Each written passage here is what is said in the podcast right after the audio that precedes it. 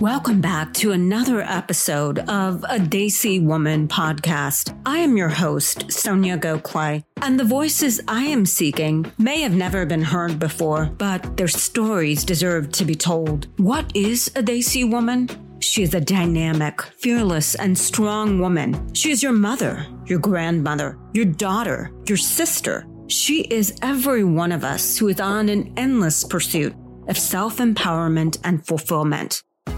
I am Soniya Gokhale, and I am a Desi woman. Hello, and welcome to another edition of a Desi Woman podcast. I am your host, Soniya Gokhale, and today we are so excited to be joined by Radha Patel. Radha is the founder of Single to Shaadi and is based in Dallas, Texas. Radha has been happily married for 11 years, but she was motivated to launch this business when she spoke to friends and family and realized that today's modern dating apps and social networks were leaving many Indian and South Asian singles out in the cold and still searching in vain for their perfect partner. Radha takes a hands on approach to her clients and services, and Single to Shaadi has become hugely popular with South Asians all across North America. Radha, welcome to the show. Thank you so much for having me, Soniya. I'm very excited to be a part of your uh, episode today. Well, Radha, we are so excited to talk to you today about not only your business, Single to Shaadi, but we also wanted to cover some related hot topics. And so I wanted to ask you can you tell us what made you realize that your services were needed for South Asians in North America, which is currently your area of focus? And I think what's really interesting is that you share on your site that you met your husband at a matchmaking convention. So, can you tell us more about this business venture and what finally motivated you to launch it? Yeah, absolutely. So, the origin story, if you will, I think it all kind of culminated in the summer of 2018. Um, you know, I'd been married, as you mentioned. I met my husband at a matrimonial convention. Um, and, you know, we have a couple of kids. We're working, living our life in the community. But it kind of all culminated when I had a couple of different friends and family members who were single approach me and say, Radha, if you know anybody, we're, you know, I'm open to dating, I'm looking seriously. And I was like, oh, sure, sure, I'll keep it in mind.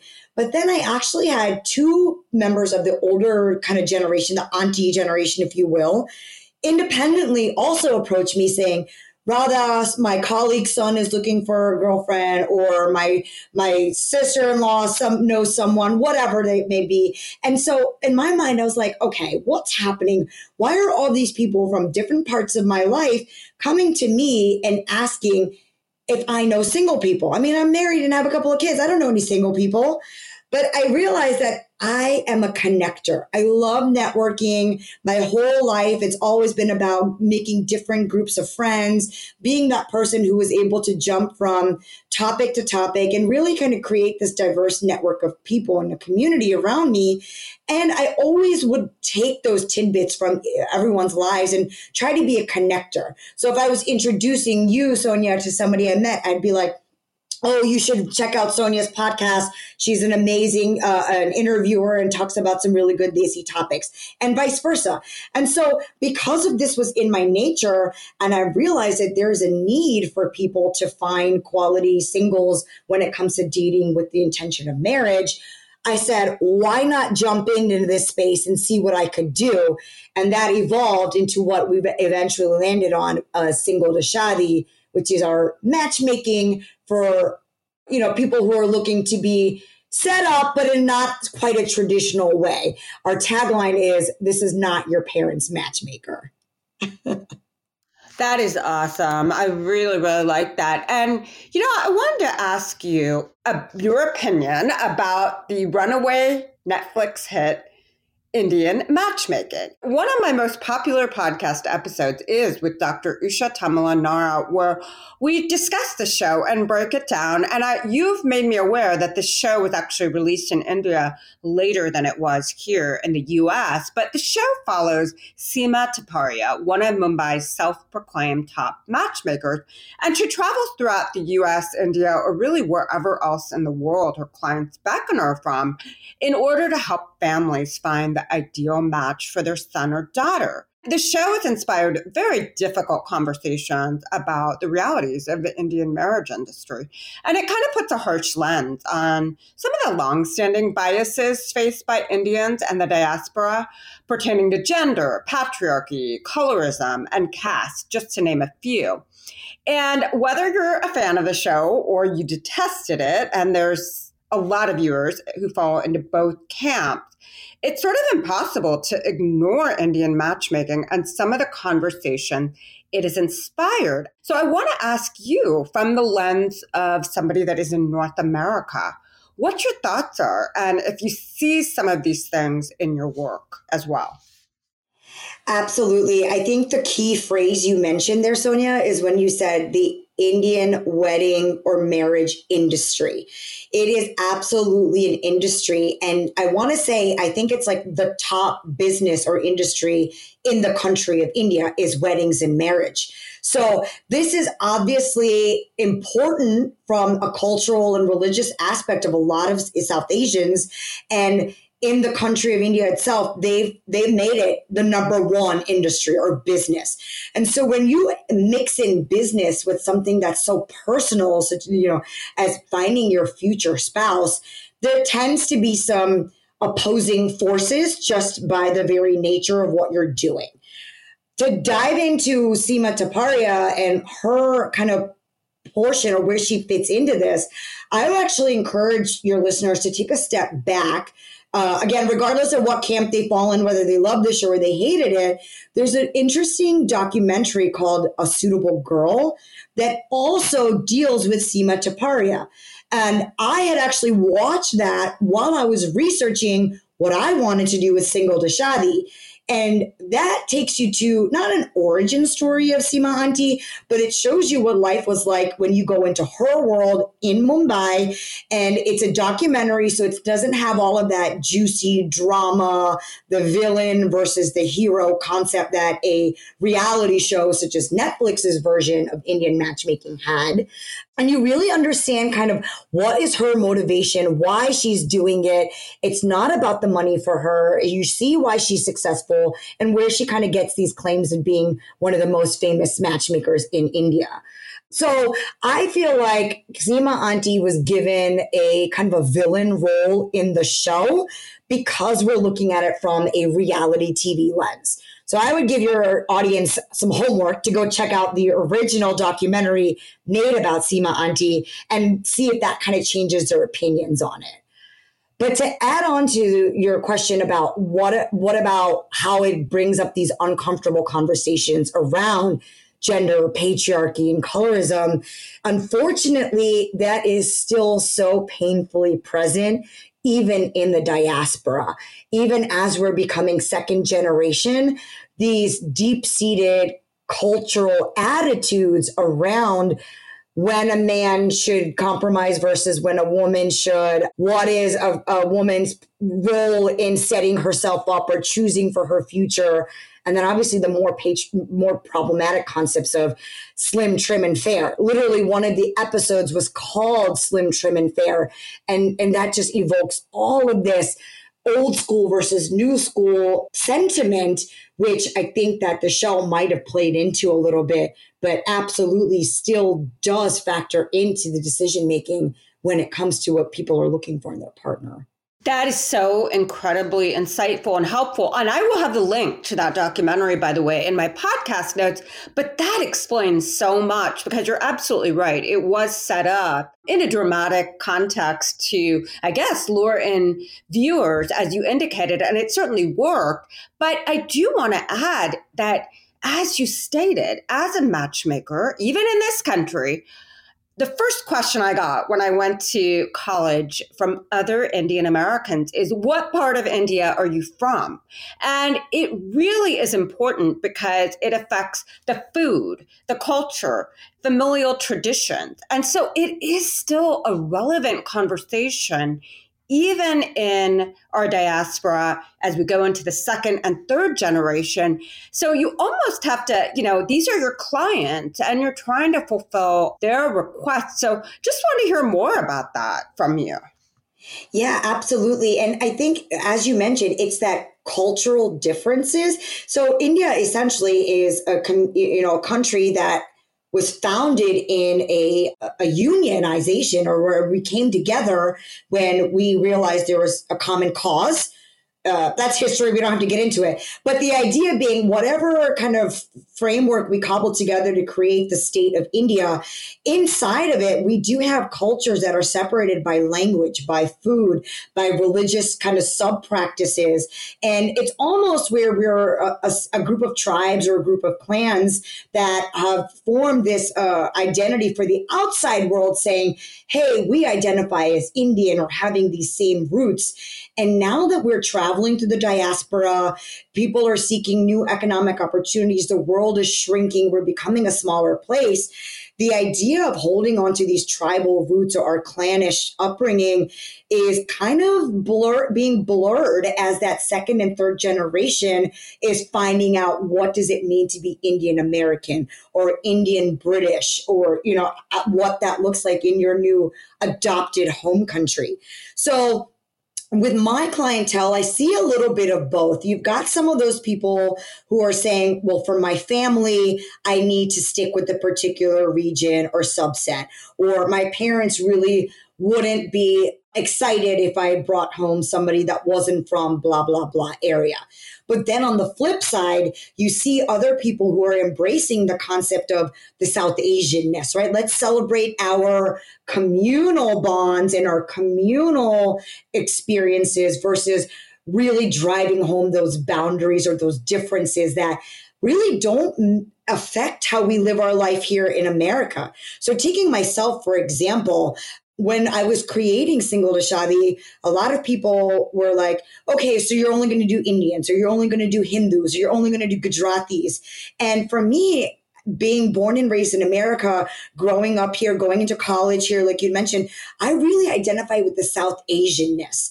My first experience growing uh, or meeting other Indians or South Asians outside of my family was in college and bam, I all of a sudden I was like, look, these guys are Malayali and these guys are even Jewish South Asians. You know, I experienced other religions, other cultures, other languages, and I embraced it. I ran with it. And I really truly love the idea that we're creating our own common identity moving forward.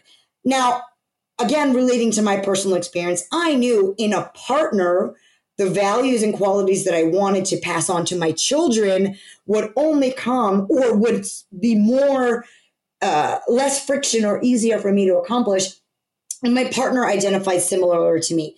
Now, that doesn't just mean Gujarati and Hindu. For me, it was also important that they realized how, you know, came from that immigrant experience. They had a family that might have come in the late 70s, early 80s, that struggle, that living in a mostly white space eh, when we were growing up. Somebody who identified with those experiences was important for me. And more and more, that is what I'm seeing with my clients here in the US they want somebody that identifies with that immigrant experience. And that's kind of helping blur the lines on not so important where your family hails from, more so that, hey, did you grow up in New Jersey? Or do you know what it's like to grow up in rural Oklahoma and be the daughter of the only doctor in town? That kind of concept.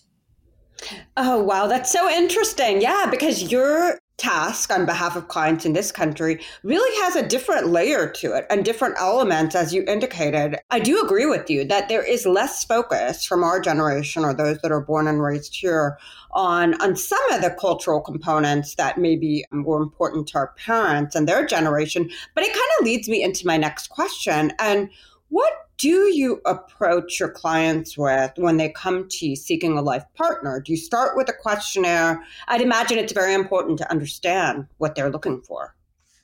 Yeah, so we do start with the questionnaire, but it's really more so to capture their information I want to be able to, just because we have certain criteria, we work with only individuals over the age of 25 so that they are dating for marriage and have that kind of serious outlook on why they're dating, certain qualifications just to make sure that you, we require a bachelor's degree, identify as South Asian, just some of those demographic details. So we start out with the questionnaire, but when it comes to finding out about what you want and what you're looking for in a partner, I really drive that into a conversational component we do a one-on-one interview with every single person in our database so that we can understand those nuanced you know nuanced reasons for what drives your decision making process or why you're looking for what you're looking for or what's important to you. I know that a lot of kind of other technology driven platforms such as dating apps or larger matrimonial sites have you fill all that out in a questionnaire but for me why i chose matchmaking as opposed to developing an app or a platform was because I love that concept of picking up on those subtleties and that nuances and making making the connections uh, based on that and how they align in your partner as well. So we do touch on items around where you're from, what you're looking for, language, culture, you know, food, cuisine. Is it because of a religious idealism? Is it more for ethical reasons? But I want to dive into some of that root cause or that nuance behind it. Also because on the flip side soniya when i suggest matches for people i might push them out of their kind of filters quote unquote checklist idea because i might have picked up on a nuanced concept that i think they would identify with really well in that person that i'm potentially referring to them well, that is so interesting. You are definitely not uh, Match.com. You seem to take a very personal dive into the candidate or the client's details, which I think is really critical if you're looking for your life partner and they're trusting you with that job of finding that person. I did want to ask you also about your very unique business model because we were chatting briefly. I just think it's absolutely brilliant. So if you could speak to that just a bit. Absolutely. So what we do, I, I, call it matchmaking light, but essentially it's it's a database model. Traditional matchmakers, if you look at like Sima Auntie or some of the even the American matchmakers, they charge essentially a headhunting fee. You could think of it exactly like an executive search process or, or you know, on the business side, if you're looking for a professional career, they will charge you an upfront fee they will only take a certain number of clients. So either criteria around who can afford who can afford to pay their fee or who they think could they could set up in matching. Now, once you pay an upfront fee, they tend to be uh, more of a hands-on st- one-stop shop hey, you sign up for us. We're going to get you six matches. We're going to set up the date, get you through it, and, and, you know, all the way until your contract ends. It seems again very much on the business side of the industry. I'm not saying that these matchmakers still don't have the right reason and intention to heart, but the setup of charging thousands of dollars up front and only taking a select number of clients, it just that's like the business aspect of it. Where we flipped it on the head was like, hey, it's going to be real easy to join, a nominal fee, get the interview done. Let's really get to understand you and what's driving your choices and your preferences. And then you're registered in our database. So as we continue to find new people, recruit new people, bring them in, we start matching you against our database of curated users that have gone through the same exact experience and we've gotten serious answers to the same questions that you provided details on. And we match make on that. And you only pay if you're actually interested in a match that we propose and you want to take it forward so that you're able to make an informed decision. You're not against the gun, like, oh, my contract is ending. I've got to say yes. I've got to, you know, to take this as a as an opportunity. So that way, we at Single to Shaadi are still keeping your true interests at heart. And that our driving factor is to find the one that actually interests you, sparks that, you know, ooh, I see a future here. And you really are in control of what your cost factor is and, you know, when and where you want to move forward. I also think the beauty of working with us in a database model is that you know, you're dating around, you're on an app, your mom introduced you to someone, that doesn't prevent you from being registered in our database. And that gives you the flexibility of saying, hey, Radha, thanks for this match. I'm actually talking to somebody right now. I'd rather wait. And that way you're not turning away an opportunity just because you signed up with a matchmaker because I really believe that you need to be open to the universe. You never know where you're going to meet someone. Hey, if you know tomorrow COVID's over, you've been vaccinated, you walk into a bar and meet the man of your your dreams or the woman of your dreams. why do you need to be locked into a contract with a matchmaker when when the universe is giving you a, a clear direction? That's kind of how I'm looking at it. And by reducing that entry, that cost per entry, we're able to service people that might not necessarily be in that financial bracket to pay thousands of dollars to a commitment or you know committing that money up front so that's kind of the approach that I took. We wanted to be a matchmaker for all, and, and in a, in a way that it's not necessarily having to involve your family, even in a financial perspective, to help you in that search. Taking into consideration the fiscal minded nature of our communities many times. So they will not be paying for something unless they actually utilize it. And and I think that that that is an important component in all of this. And I did want to ask you as well about a potential franchising of your business because as I indicated to you, we have a huge audience in South Asia. And so it wouldn't surprise me if you're being inundated with requests from all around the world. And you've indicated that is indeed the case. So wanted to hear more about that. Absolutely. So the more that we advertise, the more that the word of mouth is getting out there, people are really identifying with our concept, our philosophy, and embracing the way we've chosen to approach matchmaking in the South Asian community. So I'm always looking for ways to collaborate, to grow, and to change. And so this idea of franchising came up uh, because we've spent the time, we've been doing this for a little over two years now. We've spent the time to build up, you know, a questionnaire, a matchmaking system that we really truly believe in and it works. So based on what we've learned in these past two and a half years, I'm ready to bring on associate matchmakers, continue to spread our global reach, and make the same impact in other parts of the of the world. Because as this as our global community gets smaller and smaller, my own clients in the US have been asking, hey Radha, I've got family in, in UK or I grew up in Australia before emigrating to the US. I'm open to potentially relocating for the right partner. And vice versa. I've also been getting approached by people in those countries saying, hey, I'm looking for a matchmaker like you who gets it, who's got this new and fresh way of introducing people without necessarily that old school way that our parents did it. And so I think that this model has so much potential all over the world, including in India. And what that looks like moving forward, I'm really open to discussing it and finding what works best for everyone. I wanted to be able to replicate because we want to stay true to our ethics and our, our, our reasons for what we do but I want to also be approachable and affordable for clients all over the the, the world.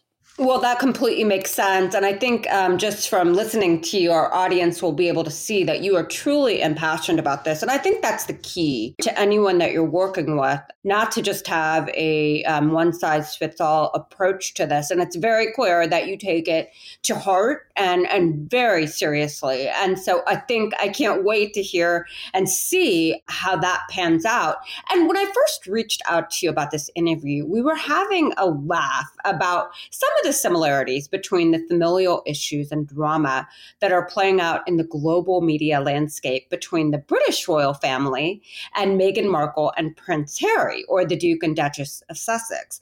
There are some incredible similarities between the South Asian and Indian culture and the royal family's expectations of Meghan Markle, the new addition to their family, and her subsequent assimilation and embracing of existing traditions, protocols, and even pecking order.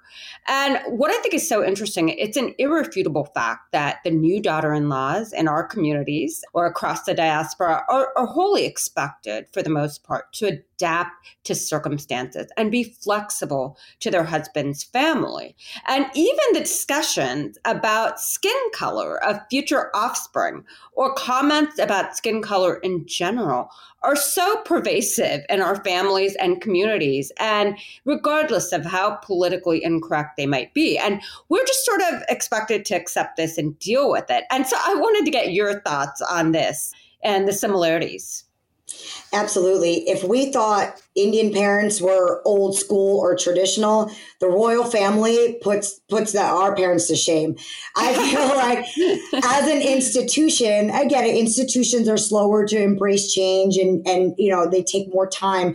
But as an institution, they had every opportunity to realize that hey, the world is changing uh, our family is changing. If you look at kind of the history with Diana, which a lot of people are drawing that similarity now, 20 something years later. So they, they saw the, the, the rise of divorce within the British royal family because of matches that were not made in the with the best interests of heart, right? So I think that there's so many similarities with that concept and how South Asians have always had uh, of, of a patriarch or or a family's involvement in a in a couple's life moving forward. To narrow it even further, I think that the royal family is coming out looking unfortunately pretty bad in this instance because two years ago, if we rewind a couple years ago when Meghan Markle first entered the picture, the royal family seems so progressive. The queen seems so progressive. The fact that she had no issues with the marriage, knowing that Meghan Markle was divorced, and we know what happened in the past with when somebody in the royal family married a divorcee, things like that. So they had a very amazing multicultural wedding hosted in England that incorporated so many elements of Meghan Markle's culture and community. And I thought that they did an amazing job at the beginning to embrace her and what she meant when it became uh, adding her to the family where things get a little bit uh, convoluted and where I think that they failed came to light with the interview recently around stifling uh, her voice or expecting her just to kind of toe the line or, or come into the fold which it's just not it's not real. That's not how it happens. I mean and you knew it going into the wedding that she had these amazing revolutionary ideas and it seemed on the front end that you guys were okay with it and now all of a sudden you aren't. So i think that's where their epic failure was uh, in that instance where I think the similarities continue is unfortunately where we saw in the interview is that they expected her to fall in line, become that good daughter in law, just become a part of the family. And I wonder how much of that was kind of communicated to Meghan, how much of that was kind of like, let's work on this together, and how much of it was more like, these are the rules and you need to follow them. And I, I mean, unfortunately, that's just not how human nature works. And, and as a woman, when you see that in 2020, 2021, what is your incentive to stay involved in that family when you're not getting the love, the respect, and that uh, reciprocate feeling that from all accounts, what we saw on the front end, we thought that both parties were approaching it from a place of love and respect. So I think that that is a lesson for a lot of South Asian families to take in is that if you're going to present on the front end, I get this a lot. And I, I laugh when I look at kind of like classifieds in the South Asian papers and stuff about how, you know, they say a progressive, a modern family seeking a bride. So in my mind, I'm like, if that's how you're presenting yourself to your future daughter in law and her family, they are, are agreeing to this union, especially um, a woman's parents are agreeing to this union saying that all of the empowerment, the education, the the self, the, the that self esteem that we've given to our daughter, we're entrusting you and your family to continue to foster that. And how much of that gets stripped away once that marriage happens? And is that woman empowered to speak up the way Meghan spoke up? Oh, I love that concept that, you know, we are entrusting you with our daughter and, and it's up to you to foster the respect and love we've given her through her growing up years. And we are, um, in the Hindi faith anyway, we're the embodiment of Goddess Lakshmi on our wedding day. And so I really wish that would resonate more through not only the matchmaking process, but also after domesticity and, and wedded bliss occurs.